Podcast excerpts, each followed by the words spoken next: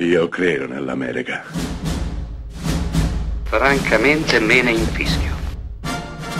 Io sono tuo padre. Anna Nishimasa. Rimetta a posto la candela. Rosa bella.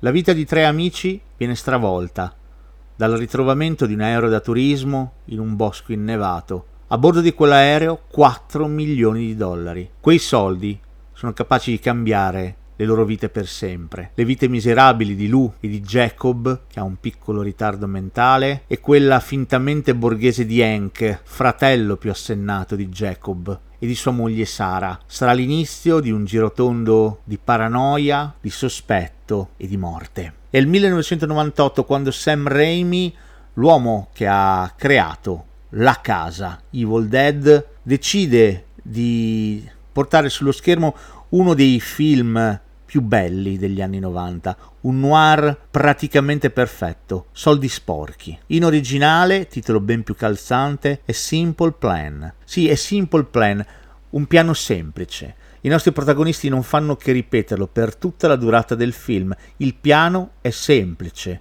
Teniamo i soldi, nascondiamo i soldi, facciamo passare un po' di tempo, ci dividiamo i soldi, spendiamo i soldi. Il piano è semplice. Peccato che faccia capolino l'avidità umana, la grettezza umana, l'impossibilità di fare gruppo e squadra quando di mezzo ci sono dei soldi. Ecco che Sam Raimi, esattamente come un altro grandissimo, John Carpenter, pensa che una fortuna inaspettata trasformi l'essere umano.